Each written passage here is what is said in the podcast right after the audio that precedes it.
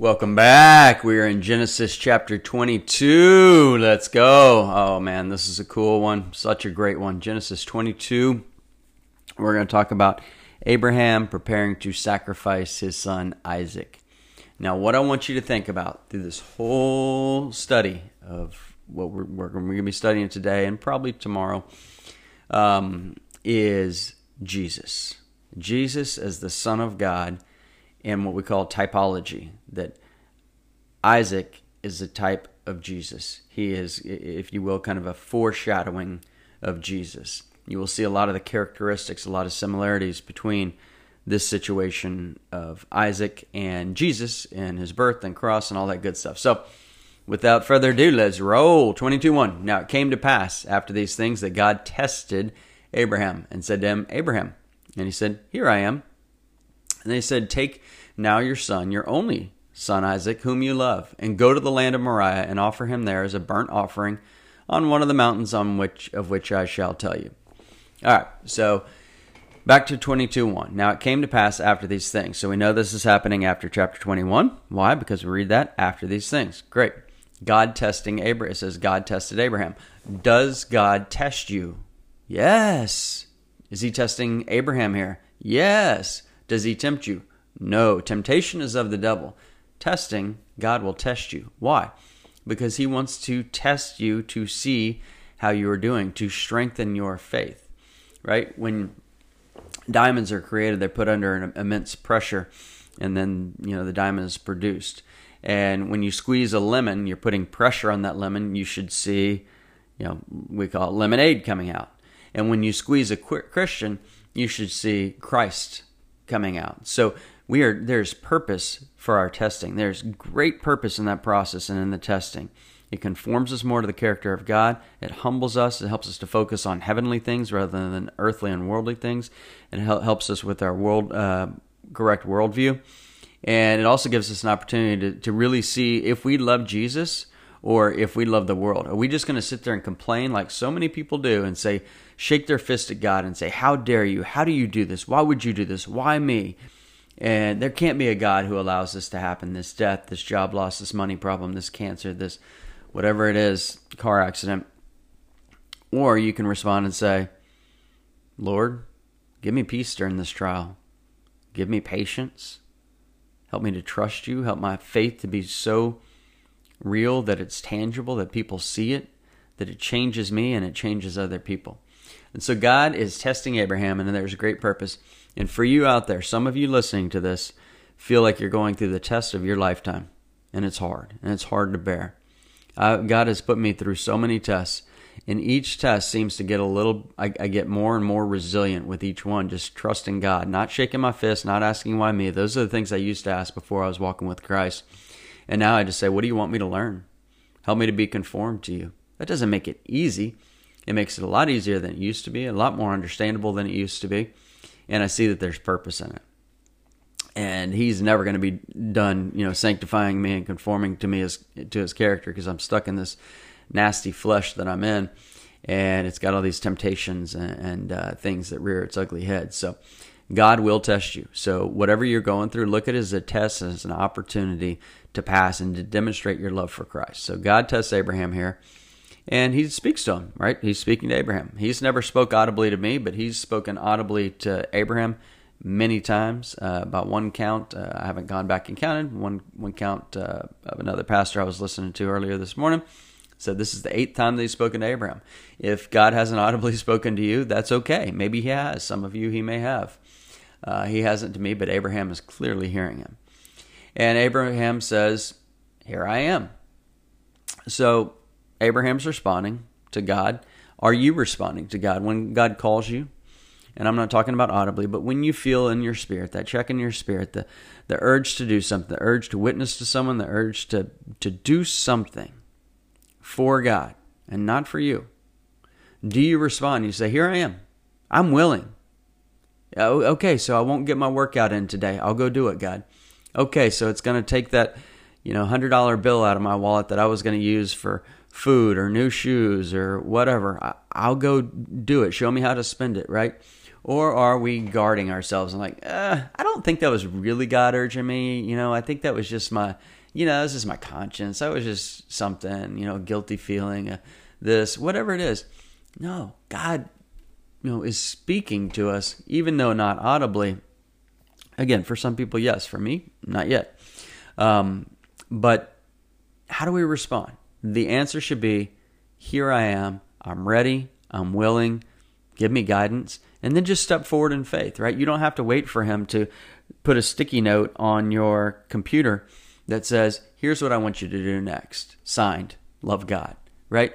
He wants you to step out in faith. And what I can tell you on my experience, my journey, the more I step out, the more peace and joy I have. It's uncomfortable at first, but when you do it, I'm telling you, there's just no peace and joy like witnessing to someone, especially someone just God brings you in that divine appointment and kind of stops you in your tracks for that moment, for that day. It's incredible. It really is. So I hope that you'll step out and do that. And I hope that God will give me the strength and the courage to step out and do that more often as well. Verse 2 Then he said, This is God. Then he, that means God, then he said, Take your own son. Uh, I'm sorry, take now your son, your only son Isaac, whom you love. So he's talking about Isaac. Why does he call him his only son? Well, God is showing us that he forgets about sins. God knows that Ishmael is still there. Ishmael is the son that Isaac had first with Hagar, a maidservant. He had relations with his maidservant at the kind of instruction of his own wife, Sarah, who's like, go have a son, uh, child with her so that I can raise that child. And then they uh, had Hagar and Ishmael go out in the wilderness. And so God's saying, This is your only son. And he's not saying he doesn't care about Ishmael. He's basically saying, I recognize that Isaac is the one that we're going to grow great things from. From the seed of Isaac, we're going to have nations, and and where Jesus is going to come from. So he's saying, you know, one sense you want to think about here for you is that God puts away that sin from your past. He puts it away as far as the east is from the west, and you're going to sin in the future too. So if you think uh, God couldn't forgive me for this, I had relations before marriage. I did these drugs. I continued to drink and get drunk. I blank and blank and blank. And God can't forgive me. Yes, He can, right? He's God. He created you from nothing. He can forgive anything. You're ultra anxious about something, you have, you're ultra stressed about something, you're worried, you're depressed. It doesn't matter. God loves you and He can do anything. He is the God of all miracles. And He can take away your pain. He can give you that joy, He can give you that peace, but it's releasing your life, submitting, and asking Him to take over. So here He's demonstrating that and saying, I forget about all your, all your sins. I know you lied uh, to Abimelech, and we talked about the redemption in the previous chapter. He's saying, I, I know you had relations out of marriage and, and went against what I told you to do, and just trust me that you're going to have a son in the future, and you went and had Ishmael. He's saying, take your only your only son Isaac, okay? Now, Think of John 3:16. For God so loved the world that he gave his one and only son that whoever believes in him shall not perish and have everlasting life, right? Your one and only son. This is that typology I was talking about. So think about Isaac as a type of Jesus. Is take your only son. God had one son. Isaac has one son that's important in the eyes of uh, God, even though he said he was going to make Ishmael a great uh, nation, and he did. He's talking right here specifically about Isaac no, God did not have any other uh, does not have any other children other than Jesus. Though when we accept Jesus as our Lord and Savior, we are adopted into that family, and we're you know the the group today that we are is the church, and we're going to be the body of Christ. Christ Jesus being the head. And all right, so back to the study. So it says, "Take now your son." So that word now, he's basically saying, don't delay. Don't go home and think about this and Make a list of pros and cons. Oh man, I do that all the time. I'm so guilty of this. I take my little yellow sticky notes and I take the pros and the cons and what I should do. I, I go through 50 sticky notes a day. It's just some one of my mind thoughts. But here he's just saying, take now. Don't delay. Don't do this other stuff. Don't go and you know whatever about it. Just do it. And that that's a that can be really hard for a lot of people. It's hard for me to just do it right now. Don't think through the thing. Do it. But this is God talking, right?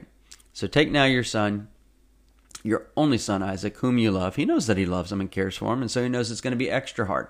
But don't you think it was hard for God the Father to send God the Son, Jesus, to earth to be hated, ridiculed, spit on, uh, hit, whipped, uh, bled on his head with thorns, and put on a cross to die? Don't you think that that was hard for God the Father to send God the Son, Jesus, to earth to do that? Absolutely. And he knows that this is going to be hard for Abraham, and that's why he calls it a test. He's not like, this is easy, right? Just do this. He knows it's going to be hard because Abraham's going to be struggling with this flesh, thinking, do I trust what God is saying, or am I going to place my faith in this earthly thing and I'm not going to sacrifice my son? So keep going. It says, Go to the land of Moriah and offer him there as a burnt offering on one of the mountains of which I shall tell you. So he's saying, Get out of here, go with your son. You're going to travel there. Oh, and by the way, you're going to burn your son. You're going to cremate him while he's still alive. And Isaac, Abraham at this point has got to be thinking, huh? Burn my, my son? You know I love him. You just announced that you know that I love him and you want me to burn him? Right? But Abraham, a man who has fallen several times that we've learned about, including lying twice, at least twice, that we know about in the Bible, that his telling people that his wife was actually his sister. She was his half sister, but that's a half truth, which is a whole lie because he's intentionally trying to deceive them. And yet here he is being very obedient and uh, obedient unto the point of death, not of himself, but uh, unto his son. In verse 3 So Abraham rose early in the morning and saddled his donkey and took two of his young men with him and Isaac his son. So he's taking some guys along with him. They're saddling up they got Isaac, his son. And note that Isaac is not young. You know, most people, when they read this story growing up, uh, or maybe even now, you don't know this. You're thinking Isaac's, you know, 2, 5, 10, 12. No, he's grown, right? He is a grown dude. Deep voice, hair on his chest, hair under the pits, grown man, right? He's still his son. My dad's 78 and I'm still his son. I'm still his child, right? I may be a grown child of his, but I'm grown. And so is Isaac here also. So Isaac is a willing participant in this. Isaac isn't just being, you know, tacked along where dad says, Hey, we're going to go to the park. You know, take my hand and follow me. He's he's got big things uh, ahead of him right here that we will study and pick up on tomorrow on the back half of verse three. But uh, stay tuned for the study because it's it's amazing. It's uh, one of the best chapters of the Bible, I think. Lord, I thank you for all that you do. I thank you for the tests. I look back on the tests that you've put me through, and I've struggled through them. And with each one, I think I get better with trusting you more. I certainly know that my faith is stronger than it used to be. My trust for you is stronger. Sometimes in the midst of the trial, in the midst of that test, Lord, it seems hard or impossible but I know that there's purpose for it. And for the people who are listening to this, Lord, I pray that you would just speak to them. Some some of them are going through uh, a medium test, and th- some of them go- are going through the just the biggest test of their lifetime. I pray that you would comfort their hearts, bring them the peace and the joy that you promise, but that only comes with us surrendering our lives. Not just that, you know, one time the altar call when we were 13 or 39 or whatever, but truly surrendering and submitting our lives, looking at the world through your glasses, through your lenses, and knowing that there's purpose and that you are going to test us because you want us to be more conformed to your character. Help each person listening to know that you love them and, and to, for each of us to trust you more today. Amen.